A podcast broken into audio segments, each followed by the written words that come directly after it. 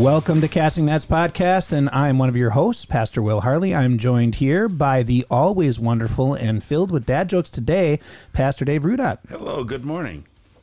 Uh, you know, I'm an expert at putting leaves in warm water. It's my specialty. All right, well, we're starting the show off on a really good note. Um, and so, uh, please, as always, um, this broadcast is brought to you by Good Coffee. Uh, I am drinking Good Coffee today, and my cohort is drinking Church Coffee. Church Yes. Coffee is not one of the um, uh, preferred uh, members of the show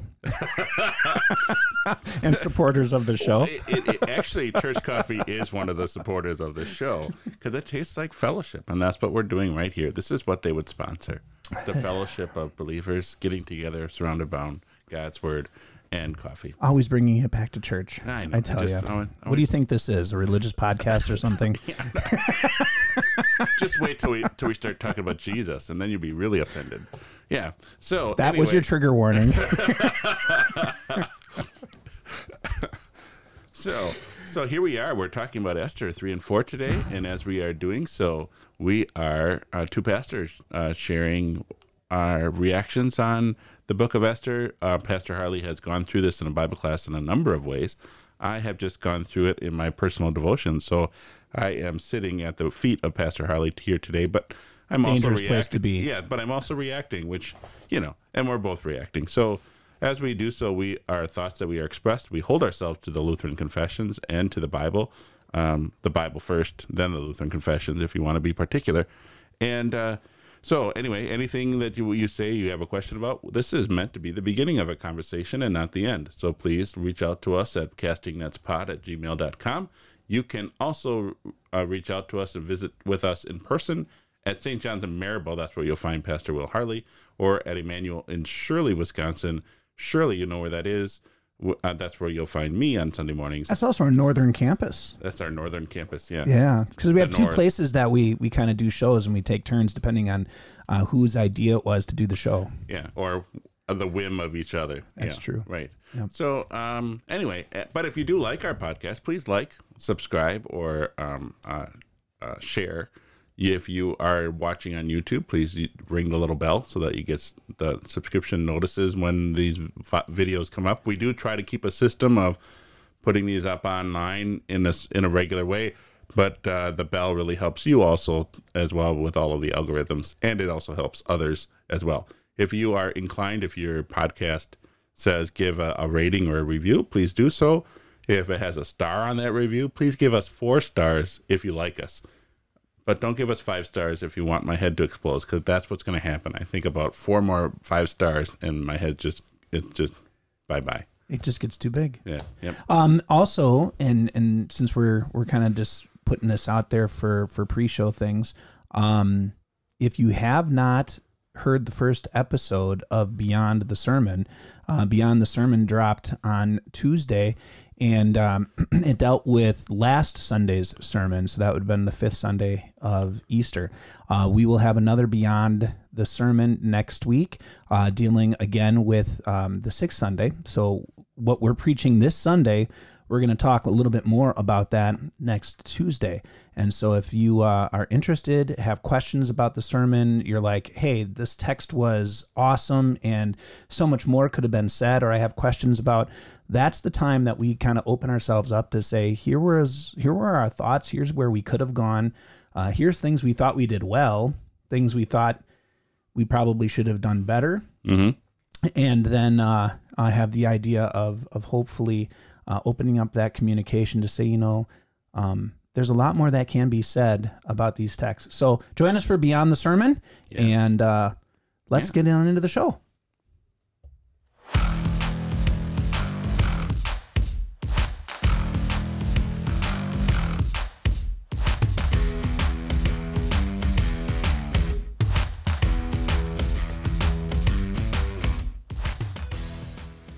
All right, we are back and we are going to be looking at Esther, and we're dealing with Esther chapter 3 and then Esther chapter 4. Um, so if you did not join us for uh, any of the Esther stuff um, previously, uh, we went through kind of the basic introduction of, of who Esther is, where it's found, why you know about the time frame that it was given, um, and then we we jumped on into chapter one and we did chapter two, and and some of the things that we noticed from chapter one and two, and you're going to notice throughout the entirety of the book, is that Esther is called to do some something. She's put into a positions to do some things that we would say those aren't good positions and why would anybody engage in those and and like we had said last week um, sometimes you have no good option and and so you work your way through to the end uh, doing the very best that you can um, and that's sort of esther and we're going to see more of that coming up in in in what's going to happen here. Um, but yeah let's jump on into the text. Um, what we are the the general gist of how we do that is we'll read a little bit um, and we'll try to find some natural stopping points where we can come back and talk about the text. Um, if you have questions, please put them in the text. Um, I have uh, Pastor Rudot who is going to be kind of watching those a little bit more while I'm doing some of the technical stuff on the side. Uh, that way, he will be able to, to bring up any questions that you may have. Um, we want this to be uh, an opportunity for you to ask questions, not just take our thoughts um, but to, to really engage with the text with us. Uh, so please do so. Uh, so let's jump on into the text. Uh, chapter 3, the book of Esther. Please open up your Bibles if you're at home and in a position. If you're in a car, don't open up your, open Bibles. your Bible. Yeah, let's not do that. But if you are at home, uh, open up your Bibles, grab a pen, and let's jump on into the text. Uh, so here we go. Chapter 3 of the book of Esther. After these events, King Xerxes honored Haman, son of Hammedatha, the Agagite, and he promoted him and placed him over all the officials who served with him. All the servants of the king who were at the king's gate were bowing down and kneeling in Haman's presence because the king had commanded that this be done for him. But Mordecai did not bow down and did not kneel. So the servants of the king, who were at the king's gate, said to Mordecai, Why are you going against the king's command? Even though they spoke to him every day, he did not listen to them. They reported this to Haman to see whether Mordecai's actions would be tolerated.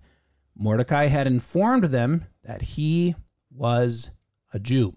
Let's stop there just um, to get some reaction highlight of what what's maybe going on? Sure. Like Haman enters the scene and he doesn't have like the cool Darth Vader entrance that he had in the New Hope. It's just Haman, here's the bad guy. And the only thing that would give us any indication that he is a bad guy is the uh, his description of where he is from, Ag- Agagite, which is uh, Amalekite, which is going back to King Saul, which Mordecai is from the, the clan of King Saul, who he was supposed to kill off the Amalekites and he doesn't, which goes yeah. back even further to when the Israelites were was was it coming out of Egypt and the Amalekites were giving them um, grief. So well, so you have um, so the Agagite comes from the name uh, King Ag, who was an Amalekite. He was the king of the Amalekites, and he was battling um, Saul, uh, and is actually. Um, I'm trying to remember my history better uh, isn't that the battle that Saul kills himself? No, no, that was one, that, that was, was, the one where he doesn't he doesn't do what he was asked. He was he doesn't he do was, what he's asked. He didn't destroy them. There you go. Um, but there's a there's there's this battle between the Amalekites and the and this this lifelong um, hatred between the Amalekites and and the Benjamites particularly and the uh, the people of Israel. Um, horrible thing is, is aren't the Amalekites related to Lot? And so they're they're they're family. I mean, you you really are coming down and you're you are looking at uh, family and you're saying, okay, we have a bunch of family going on. We have a bunch of family things happening, um, and you have all of these nations that are related to each other. When you go back back down, and and so you have Haman, who's an Agagite. So that tells you that uh, the Persian Empire has conquered all of the known peoples in, in the entirety of the Holy Land. Um, you're having uh, these now, some of these lifelong grudges are bleeding into the into, into the plot. So um, interesting. I don't know if we want to continue uh, on with the, the, the lineage, other than to say this lifelong rivalry is going to really have lasting effects into the, the into the story of Esther. Yeah. Yeah. Um, now, I think the other thing that we probably should tackle is is kind of a twofold thing, and the first is why didn't Mordecai bow? Um, I don't know if you have any. I think sometimes we jump the gun and we say instantly because it was a worship thing. I, I don't think this is the case. I, I, don't think that this was a worship thing. Um, I really do think that this is a grudge between the two men, and, and this is one of those cases where in Esther, where remember in Esther, we don't we don't hear the word of the Lord. We don't we don't hear His name. Yeah. We don't hear prayers. We don't we don't hear um, thanksgiving given to to God. Um, we see humanity in its probably worst states, um, and yet we see God working behind the scenes as we were putting this together. And that is a really comforting thought, isn't it? Where God isn't waiting for these people to get everything together before He acts. Um, and again, it's that whole. It could be worship, but it could. If it was, why didn't? Why isn't it more particular? Why right. isn't it more like why isn't it uh, more in the vein of Daniel or more of Shadrach, Meshach, and Abednego, where it was there was something mentioned of worship, and I think the the fact that the Holy Spirit leaves it vague, it leaves us to think about this, and really, I think, I think what what you're saying, how God is still working through the sins of people, not just the sins of believers, not just those, but the sins of unbelievers as well. So this is a a, a, a, a big picture. God is is because of his covenant, because he is a God who made this promise to this people, he's going to act on their behalf, not because they're such good people or that the Jewish people are better than the than the the unbelievers or that they're more um, moral than the unbelievers around them. Right, and, and, in fact, I would even go and, and, take take a step further and say it's not just the sin or the uh, what we're going to see as the sin of Haman. It, it's it's the sin on Mordecai's part too. Um, you know, the king the king said, "Give respect." Give yeah. respect to the my officials, the people that I placed uh, over you, and and you, you kind of see that in the res- in, in, the response of the servants. The servants are like, "Why aren't you giving him respect?" Yeah, it's what, not like about worship. It, yeah, yeah, they're kind of they're asking him every day. Yeah, right? yeah, yeah. This isn't a worship thing. We're, yeah. we're not asking you to bow down to to a God. We're we're just saying that the king said, "Hey, he's he's an advisor. He's he deserves respect."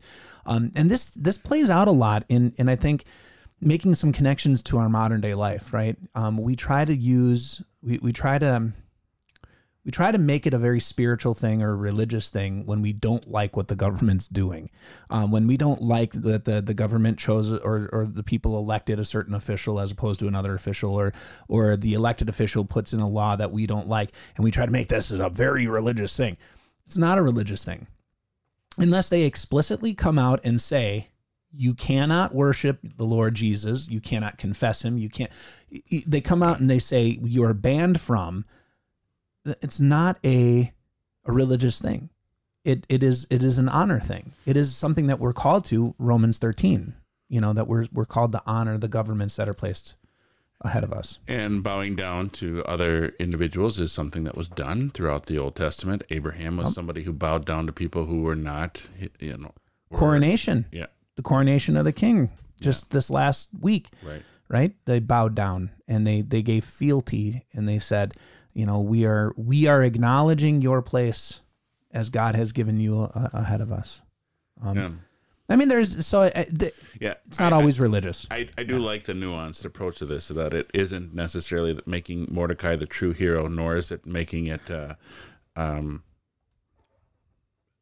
nor is it, uh, I guess, maybe that would just be it, not making him the true hero, that everything about him is perfect. Well, For whatever reason it is.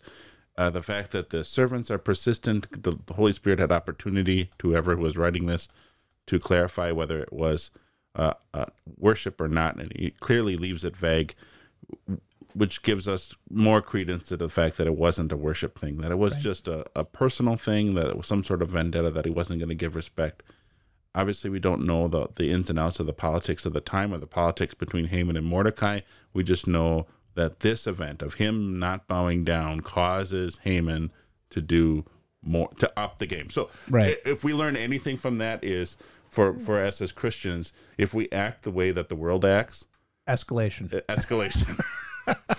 Uh, and and really, if you there's talk about it, behind, yeah, there's some Yeah. wisdom behind turning the other cheek and uh, loving your enemies rather than Right. um, um, doing exactly what your enemy would do to you. Yeah. and and there's some some some I said like you had saying good advice to say you know um not pushing things just because you can might be a good a good advice um and if you're going to talk about a hero uh, and and and here's where where we would say scripture shines so beautifully um scripture is like the first one to push forward a woman as a heroine if you think about it, um, because the whole entire book of Esther preserved uh, for us in the scriptures by the Holy Spirit and His divine word shared with us says the real hero of the story is the one who has been forced to maybe make some of the most the poorest of choices and live in some of the maybe Yeah. the worst of encounters and still Well- does what is right. Besides Ruth and and and that and uh, I- understand, but it's the it's Yeah. the scriptures who places these Right, women yeah, forward as the heroines Sure.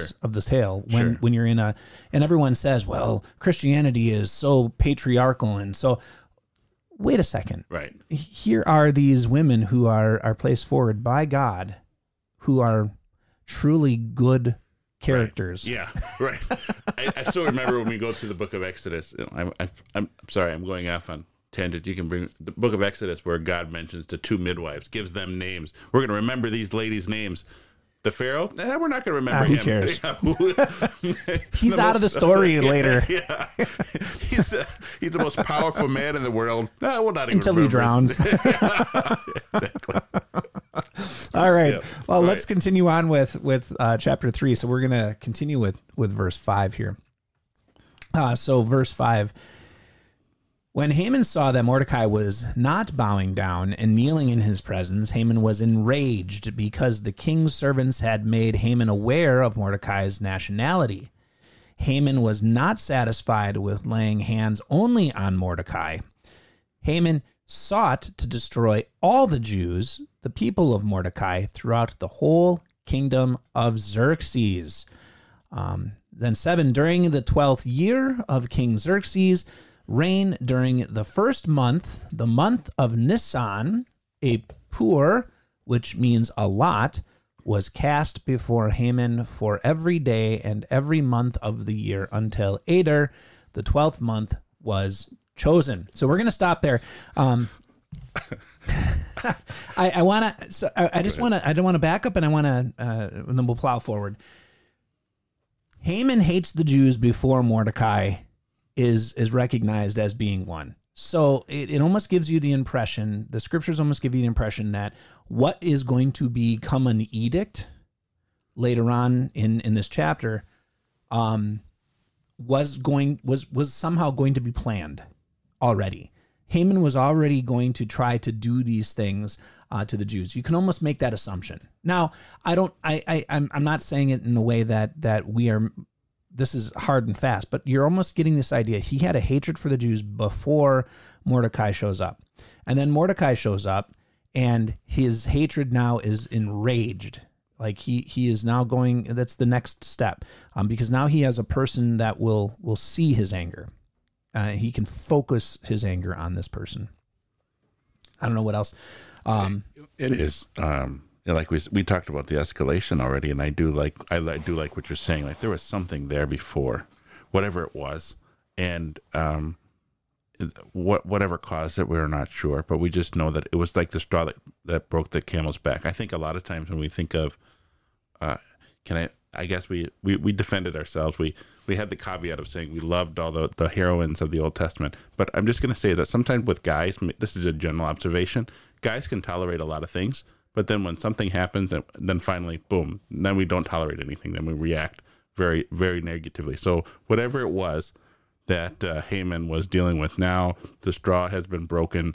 If, if you're a guy and you're listening and you're going and I'm and you're resonating with what I'm saying, that we're so we're patient, we'll take a lot of things, but then when it's finally we're going to act, then it's going to be swift and it's going to be um, maybe a little bit too too Yeah. over respond to the responsibility o- o- too much than what Yeah. should be. Resp- more than what you should have done. So Yeah. it's so so you know like if I'm thinking of like going to war or something like, or okay, we're going to decide to go to war. You know, boom. I was we go. thinking of Moses yeah, and the Lord said, "Speak to the rock," and and don't strike it. The first time, strike the rock and water will come. Second time, speak to the rock. And he got so aggravated with the people of Israel that he hauled them. And he, Yeah. and and I'm thinking, yeah, sometimes we're that way, right? Yeah, or making it, or grinding up the uh, the. Uh, the, the, idol. The- the gold idol. The gold idol.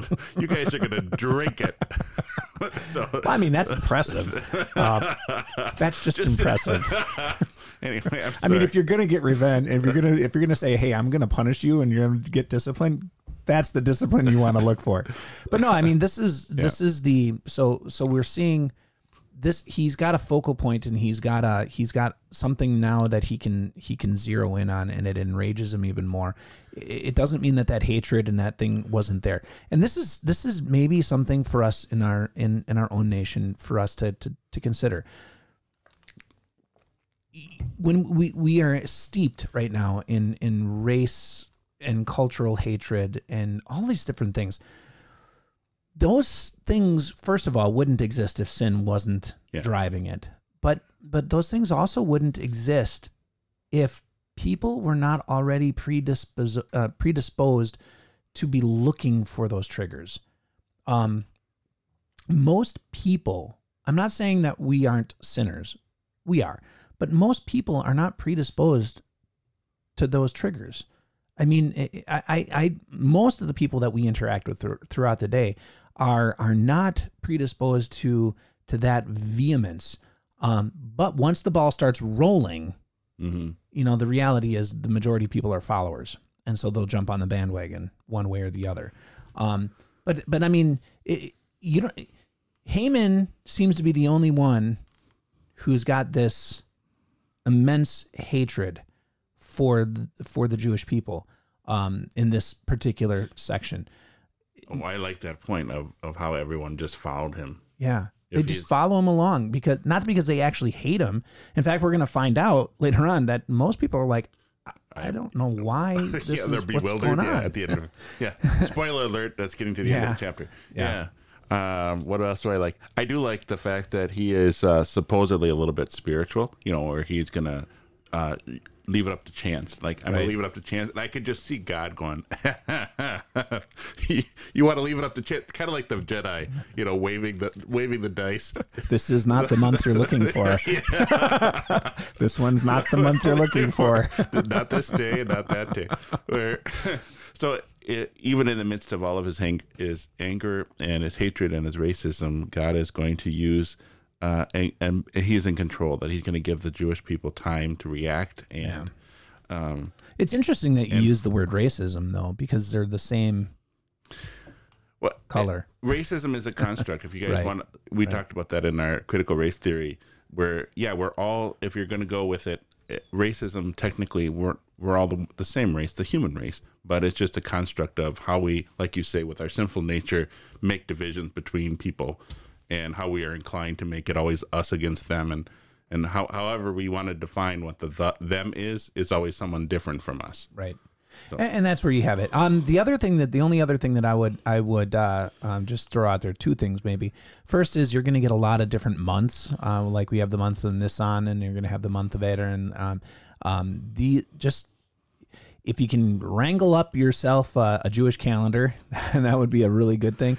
Otherwise, uh, just remember that that the Jewish calendar, when you do look at a Jewish calendar, you're going to be like, wait a second, these months don't necessarily match up with our months, and that's because they're on a lunar calendar and we're on a solar calendar, and so their months kind of spread between multiple months of ours. Um, but if you were going to think about it, and, and my last time that I kind of looked at it, Nisan is is kind of that January, February ish type. You're at the beginning of the year. Uh, Adar is your November, December kind of time. It, it could fall anywhere within there in, in that in that group. Um, so you're still dealing with a 12 months. You're still dealing with a year. Just there's a little bit of of fudging on our months lining up. Yeah, which is the reason why our Easter is always different every year because that's based off of a lunar calendar rather than a, the Right. solar calendar. And if you're looking at these Jewish calendars and you find there is no month of May, don't be dismayed.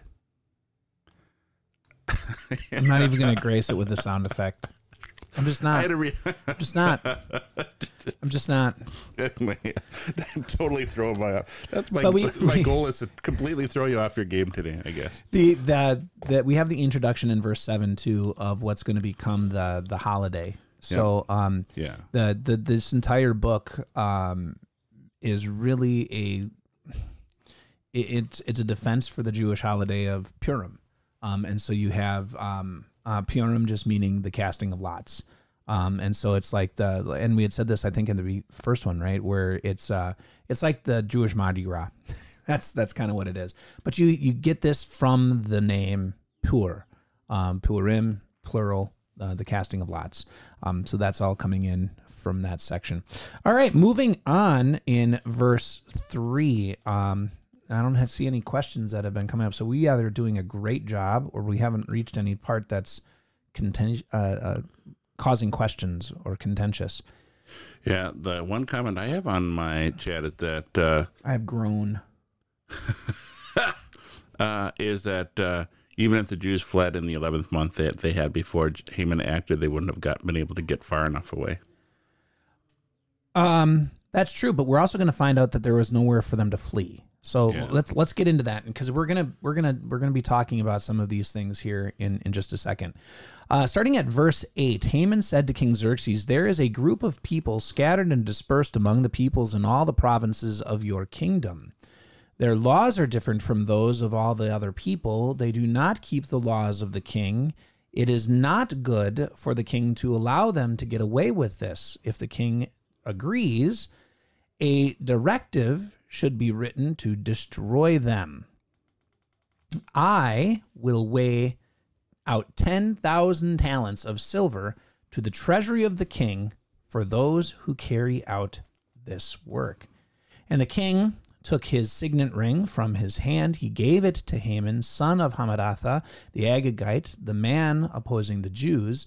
The king said to Haman, The silver will be given to you, all as well as the people. Do with them whatever seems good to you.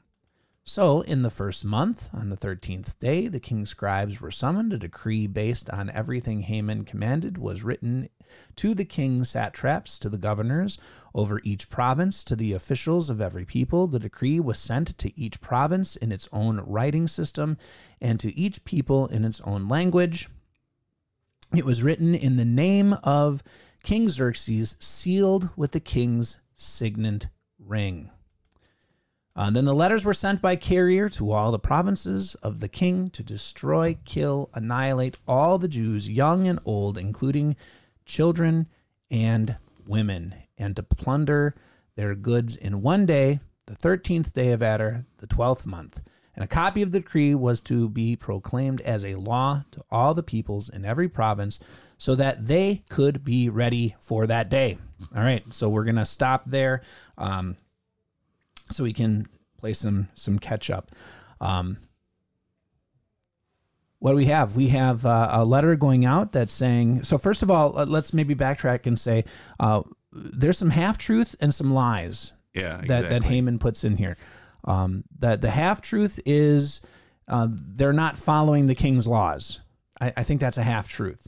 Um, the the truth is they have their own laws. That that is true. They had the Ten Commandments. They had the Decalogue. Um, they had the, their their eating practices and their worship practices that that were given to them. Um, so you do have um, some truth here in this, um, but you see that he doesn't mention that they're the Jews. Um, so there's no mention of this people is this. Um, so he kind of is pulling one over on Xerxes. Xerxes is is an emotional kind of a knee jerk reaction kind of guy. He hears, okay, some people are completely opposite of what I am and how I'm ruling. Yeah, do with fix that, fix that problem. Yeah, uh, of the of the two, like not in the king's best interest, and they don't obey your laws. Those would be the two for a king to say, "Well, no, I mean you gotta you gotta react if people aren't um, doing things in my best interest if they're not following my laws." But of course, it was all half truth. It was basically one person at, at, in one instance was not following that law, uh, and it was an over overstatement of uh, it's not in the best king's best interest to tolerate them because I'm sure there are a lot of good things that they were doing that were not mentioned that Haman conveniently forgets, which often happens a Right. lot, doesn't it? Well- Even in modern day politics, the politicians will conveniently forget the good things that their opponent does. Yeah, he's painting a narrative. Yeah. he, he and and this also tells us that you know there's some time has elapsed um, from from when Mordecai had uh, helped out the king and Esther has been queen now for some time. Um, we have some uh, lapsing of time in this entire in the entirety. Um, one of the things that and this was the comment that you had brought up that I wanted to come back and revisit. Uh, the fact that um, well they, they couldn't get away fast enough. This wasn't a localized event. Um, this was sent out to so so the way that the the Persian Empire was, it was 127 um, provinces.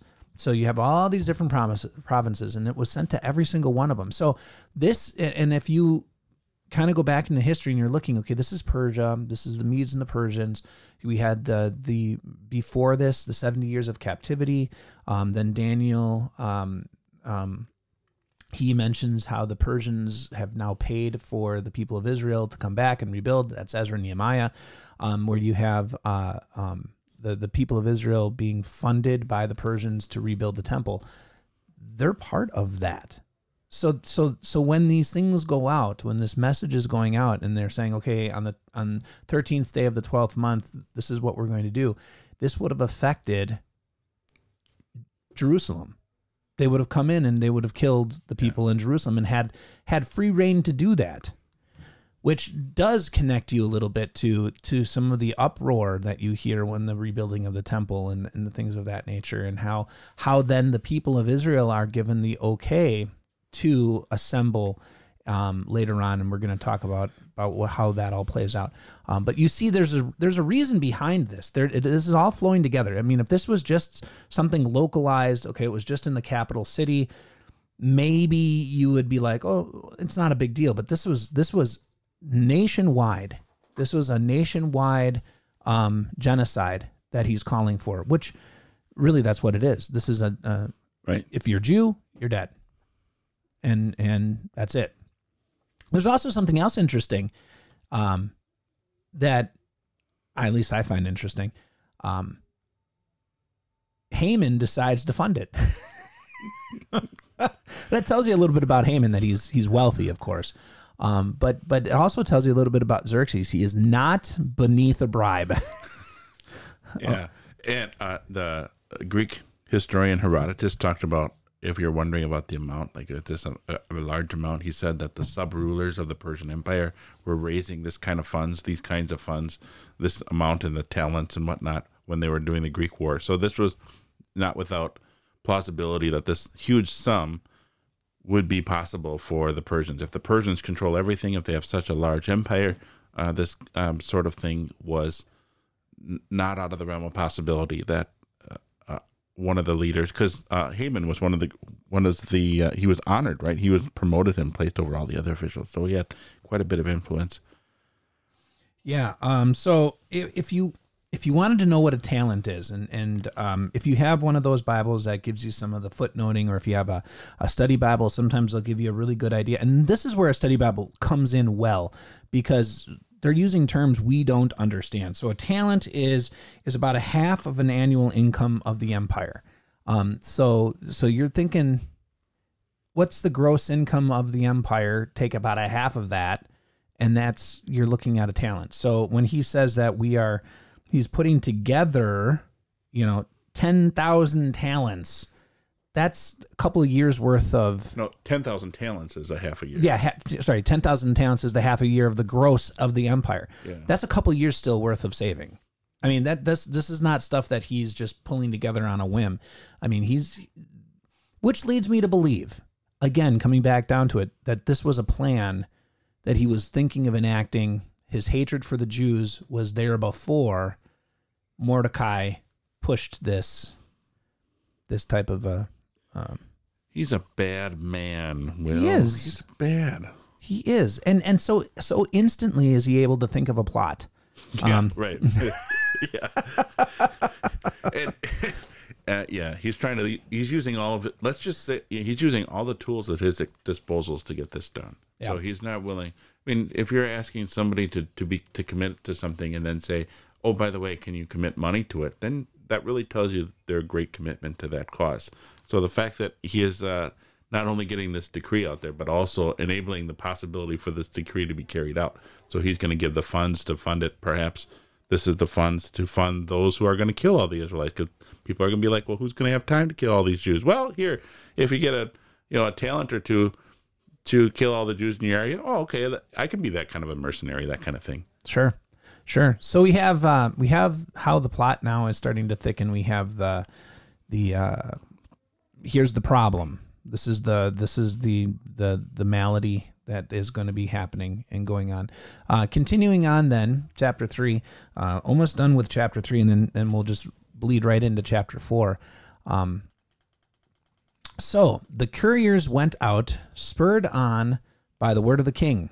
The law was issued in Susa, the citadel, and the king and Haman sat down to drink. The city of Susa was perplexed and confused. Uh, just, just kind of pausing there. Um, I, I want to mention two things. One, the couriers.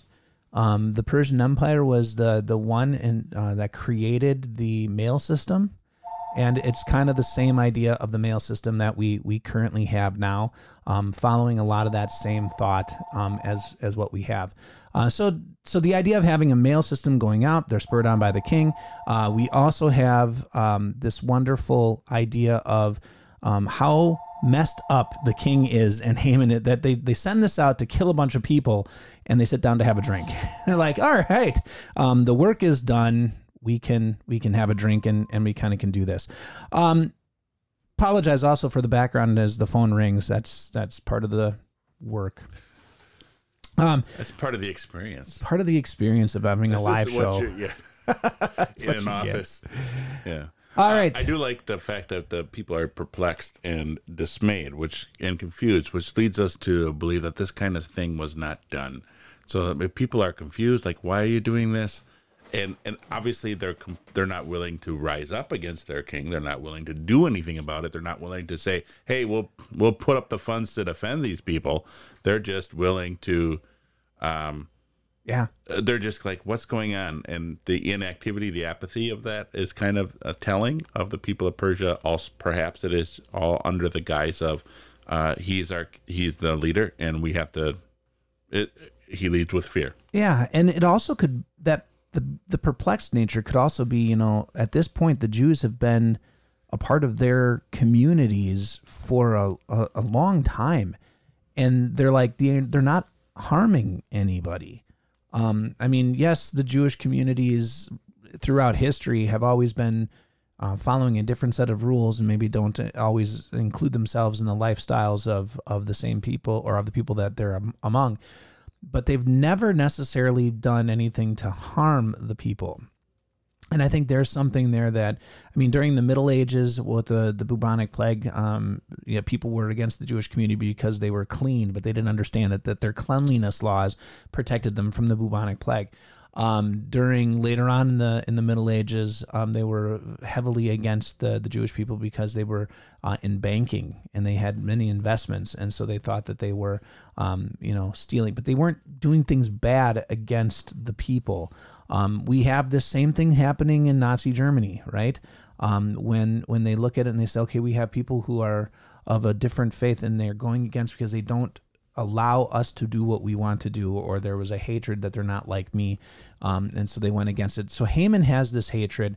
Xerxes doesn't care about bloodshed. You've got two two wicked people. Um, Haman probably more so because this is his plot. Xerxes just Xerxes is is he's one of those characters where you're like, I don't understand how he's king because he he kind of lets everybody else rule for him and he just he he you know he when he gets angry he overreacts um, but otherwise it's like my advisors they'll handle it. And so he mm. gives Haman the okay to do pretty much whatever he wants. Um, just do it make it go away.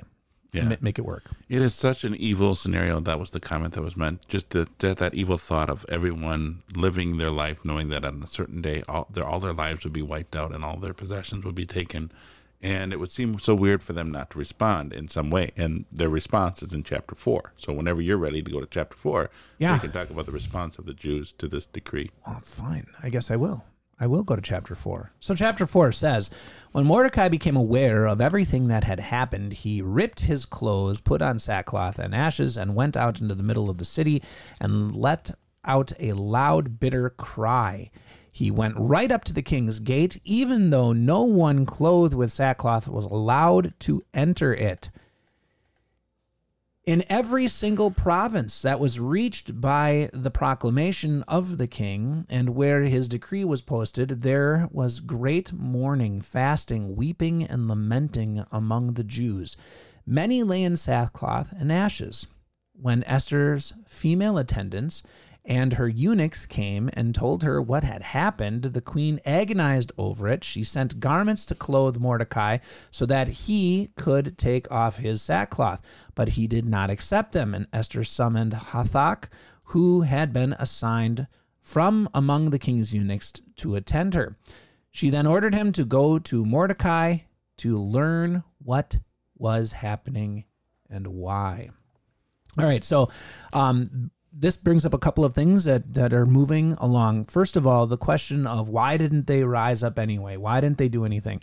Um, there is something that um, is intrinsic in ancient cultures that we don't understand in our modern culture, and that is um, government was almost bordered on like a religious entity, like a divine entity. That there were that that that people who were in power, and this this was didn't matter if you're Jewish, didn't matter what culture, but if you were in power, the gods put them there, and and and to rise up against their will was almost like a direct affront to to the deity. Um, and so we don't we don't understand that. Um, I mean, I would make a case that we believe that our politics is a religion, but but we wouldn't go so far as to say that our politicians are gods or, or the mouthpiece of gods. Um, but that's not how the ancient world viewed them. And and so when you're looking at it and you're saying, okay, these are these are um, um, these Jewish people, why didn't they rise up? Why didn't they do? Why didn't they they take up arms? There was a respect there. Yeah, and theirs was founded by something called a commandment, you know, Right. where, where we're supposed to honor those whom God has placed in authority. So there, Right. it wasn't that they viewed the government as a god, but they viewed that they were God's instrument, God's mask in their midst. And so, what was their response? The only thing they could respond is, and I think, I think it's very, very neat that you brought that up because you'd say, why would they be in sackcloth and ashes if if this is a government thing? Well, they're if they're they're communicating in, in a way that the people would understand that they're in mourning, they're they're in repentant, whatever it was that they had offended the Right. government, which is the extension of the God. They're they're sorry, whatever Exactly. it was. So this was not necessarily just a sadness of we're going to lose our lives, but this is a mark of repentance, whatever it was. However, we have offended thee, you know, Yeah. to use our our our um our confession, we're, we're we're sorry. So that even though the Israelites or the, Ju- the Jewish people knew, hey, uh, Xerxes wasn't God, but he was God's instrument. He was God's mask. So they're expressing this repentance. Right, and and you know you can see uh, you you see a little bit of this the, uh, how this works um, it, within the other cultures when you go to Jonah, and if you read the the prophet Jonah and you you kind of deal with the prophet Jonah um, when he proclaims to Nineveh what the penalty is going to be, the the they completely sackcloth. We're mourning. We're going to show contrition. Um, this was that idea. This is kind of that same response that I have angered the one who is in control. I have angered the one who has every right to do this because this is his stuff. Um, and so I'm going to say I'm sorry so that that maybe this will go over. We don't think that way in the United States because we don't think we think everything is ours. Yeah, We- we- the we think- rugged individualism. Yeah, that rugged individualism, or you know, even when we have to pay taxes, what are they going to do with my money? Um, I your name's not on it. the, the the dollar, if you still have a dollar bill and you don't just use fake money out floating in the cloud, um, but if you look at a dollar bill or a coin or anything, it says you know the United States government, it's theirs. and and so we we are that rugged individual who says I am I'm the owner of everything that I can see. I, it's mine. I can do with it as I want, and I can have control over it. That is not the way that they thought in the ancient world. Um, in fact, that is that is not the way anybody thought until recently, 20th century type modern thought, um, or we'd call it postmodern thought.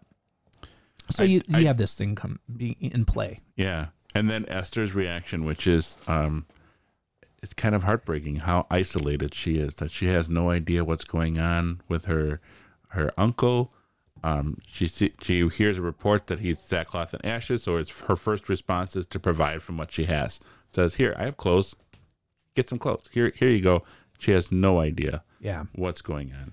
Yeah, and that that is a really sad state of affairs. That that um a well, it it two two points. One, I agree with you wholeheartedly that that she is so isolated that she hasn't had a conversation with Mordecai. There's she can't go out and just see him. So there's that.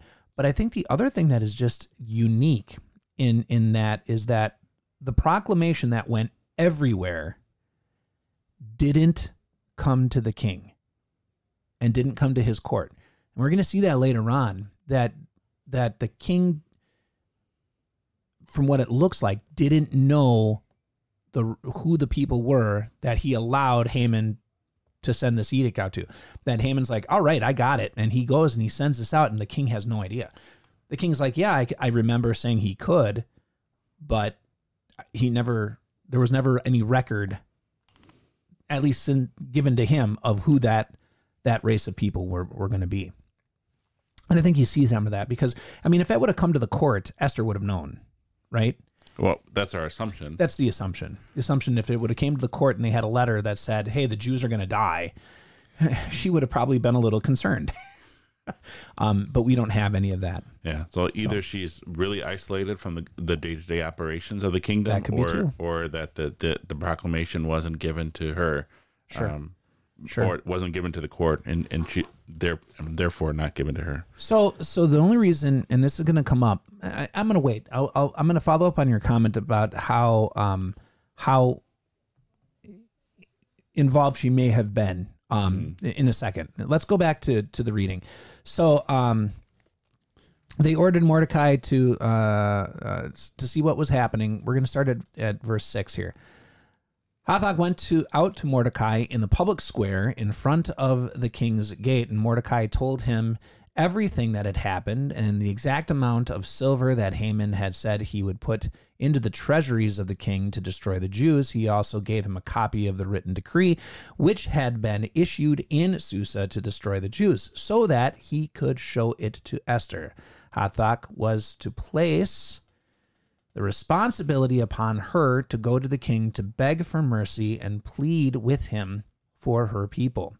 So Hathach went and told Esther what Mordecai had said. Esther spoke to Hathach and gave him directions to pass on to Mordecai. All the king's servants and the peoples of the king's province know that it is the law that any man or woman who approaches the king in the inner court without being summoned will be put to death, unless the king holds out the golden scepter to him. Then he will live. But I have not been called to go to the king for 30 days. They told Mordecai what Esther had said. Mordecai responded, Take this message to Esther. Do not imagine that all of the Jews, uh, out of all, do not imagine that of all the Jews, you alone will escape because you are part of the king's household. If at this time you keep totally silent, relief and deliverance for the Jews will spring up from somewhere. But you and the house of your father will perish. Who knows whether you have become queen for a time like this? All right, so this is where I want to I want to pause because there's a bunch of stuff going on.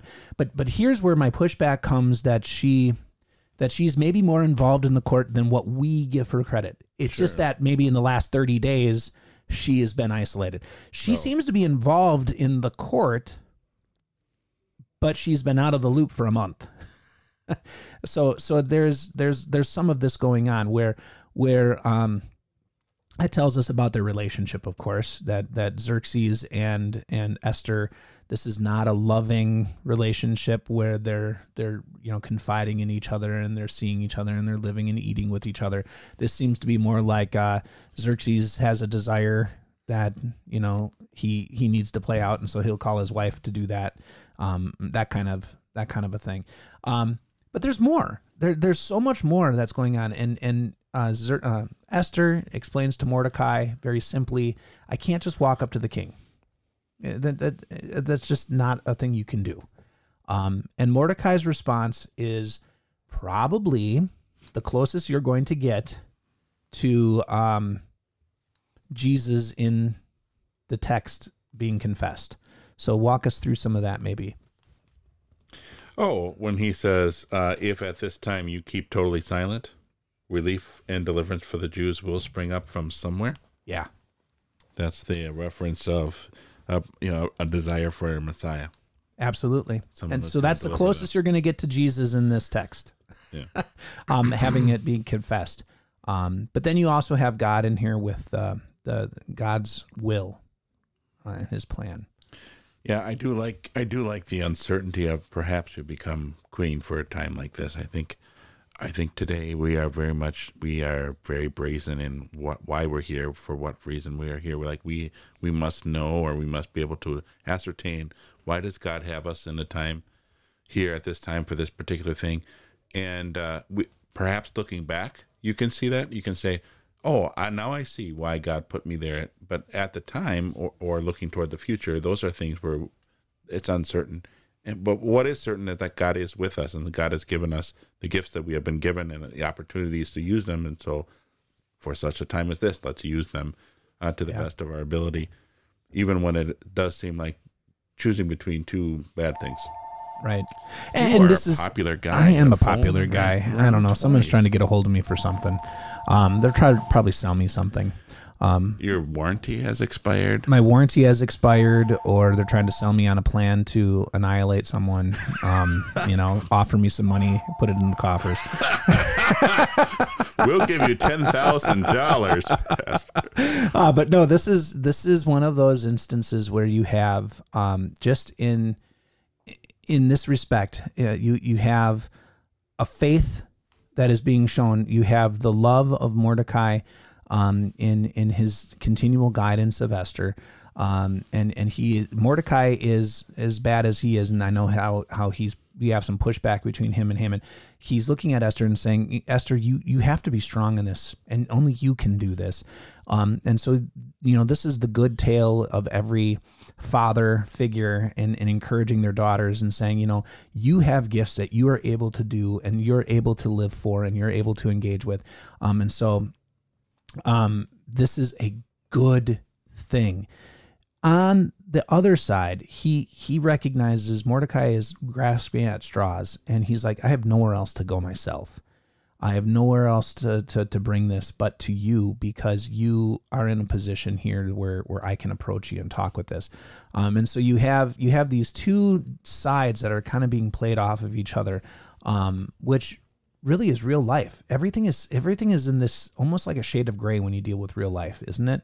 Um, we know what the Lord would say. We know what the Lord would give to us, but we also know that sin is in in the world, and we would love everything to be black and white. We, we really would, um, but it's not black and white because Esther can go one direction and say, "I'm I'm not going to do this," and would Mordecai's threat truly play out? I don't know. It, it may or may not. Um, you don't know because no one knows that Esther is a Jew. Even Haman doesn't know that Esther is a Jew. I mean, there's not they're they're not wearing a, a marking or their color isn't different. I mean, this they don't know.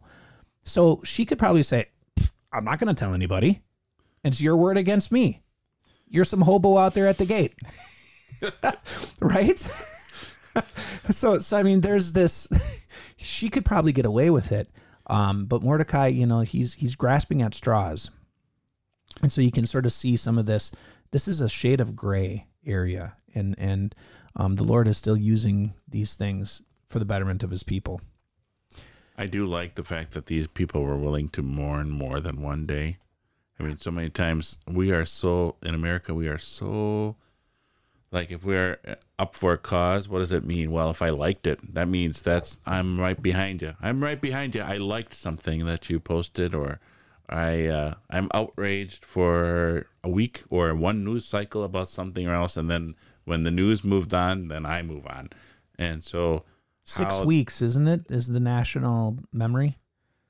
Yeah, probably because Yeah. we don't remember anything. After, I, I think it just seems like it's getting shorter and shorter, just as off, just as um, as our news cycles are always setting our hair on fire. They're always something new, something new, and then oh, everything's gonna fall apart now, and then it doesn't fall apart, and then oh, this other big thing. I'm sorry, I'm getting off track, but the, it's the same. Yeah. going getting back to the point where these people were going to do this for a while. They were they were they realized that this was really going to this was life or death, and Right. uh, they were going they were willing to do the the repentance, the mourning, the sackcloth, the ashes, ripping their clothes, looking like looking terrible in front of everybody else. Um, wailing out loud. That's just not something that we're used to. We're not used No. to people doing that, and it's just And they didn't turn to arms right away. yeah, right. Yeah, and and I mean, even as it got closer and closer to the time, they're not turning to to um, arms and fighting. They're they're still trying to follow the the right course. Yeah, and to, and Mordecai is to be commended. He's looking for that deliverance. Oh, absolutely. deliverer. I'm not saying he's not to be commended. I'm saying that I'm that not, you. sa- s- I'm not saying you were. I'm just yeah. Well, I did mention, and I and and and I did mention that there you can see the sinful nature in Mordecai because he kind of threatens Esther and says, "You're, You're going to be in this too." And i if I was Esther, I'm like, actually, no, they don't know who I am. yeah. perhaps, perhaps. Yeah, there's a, if you want to make the case that he is a floundering faith, he's like, perhaps God could save us, but really it's up to you, Esther. yeah, exactly, exactly. But yeah, anyway, I, I guess it's a, reference to Jesus, so I guess I, I brought it up again because I no, like it's talking good. about Jesus. We So do like keep- talking about Jesus. let's keep going. Then. Yeah, we're almost to the end here. So, um, in verse 15, Esther responds to Mordecai Go gather all the Jews who are found in Susa, fast on my behalf. Do not eat and drink for three days and nights, and I and my young women also will fast in the same way. After that, I will go to the king, contrary to the law, and then if I perish, I perish. And Mordecai went away and he did everything Esther had ordered him to do. All right, so uh Esther, she she kind of she resigns herself and says, "Fine, okay, I will I will try to do what is best for my people. Um, I will I will try to think of a way to get to get through this. Um, you can see the wisdom, um, and also her fear. Um, but but she says, you know, it's it's worth it. Um, it, it is worth it for my people. It is worth it for for those who are innocent. Um, not innocent in the sense of never have sinned, but innocent in the sense of they don't need to be destroyed in a worldly sense. Um, and she's she's gonna go and she's gonna do this. But then she calls, and this is this is one of those times where you're like, I wish the Book of Esther would just say and pray. Yeah, yeah, right. Fasting, but but pray. Come on, come on. You're so close. Yeah, but but it's just the fasting. Um, so I mean, I guess I would assume that with the fasting came prayer. Yeah, but we're not a good told those yeah. things. Yeah, we're that's a good assumption to make, but the Holy Spirit doesn't have it written. Yeah, because the Holy Spirit is the, the the Holy Spirit's whole point in this is God is working behind the scenes, um, and and then his his whole point in this is saying, dear Christian, when you forget to pray, the Lord's still working. Dear Christian, when you're so busy that um, you don't take the time out to say thank you, or take the time out to say Lord help me, or or even take the time out to have a discussion about the Savior who who is working through these things, the Lord is still working through these things. Yeah, the Holy Spirit intercedes for us with sighs that we can, Yeah. you know, He understands, Yep. which is it's it's a beautiful thing. Of what did if Esther didn't pray, then the fact that she was fasting, you know, the, our God interprets that and says, "I'm going to work on on your behalf." If if it does mean that she was praying, then it also means that God is working on our behalf. So, uh, in all So of wait, it, you're saying God's working on our behalf? yeah, yeah. Just because that's who he is, right? He's a covenant God who made a promise, and he's gonna he's gonna rescue him, rescue his people, not because they're their their piety is on a, a certain level, or that their piety has now reached a new level. Now God's going to do a new action on their behalf. It is always God working on their behalf because that's who He is. Yeah. And so as we, we kind of come to the end here of, of chapter three and four, we, we've still got more to go in Esther.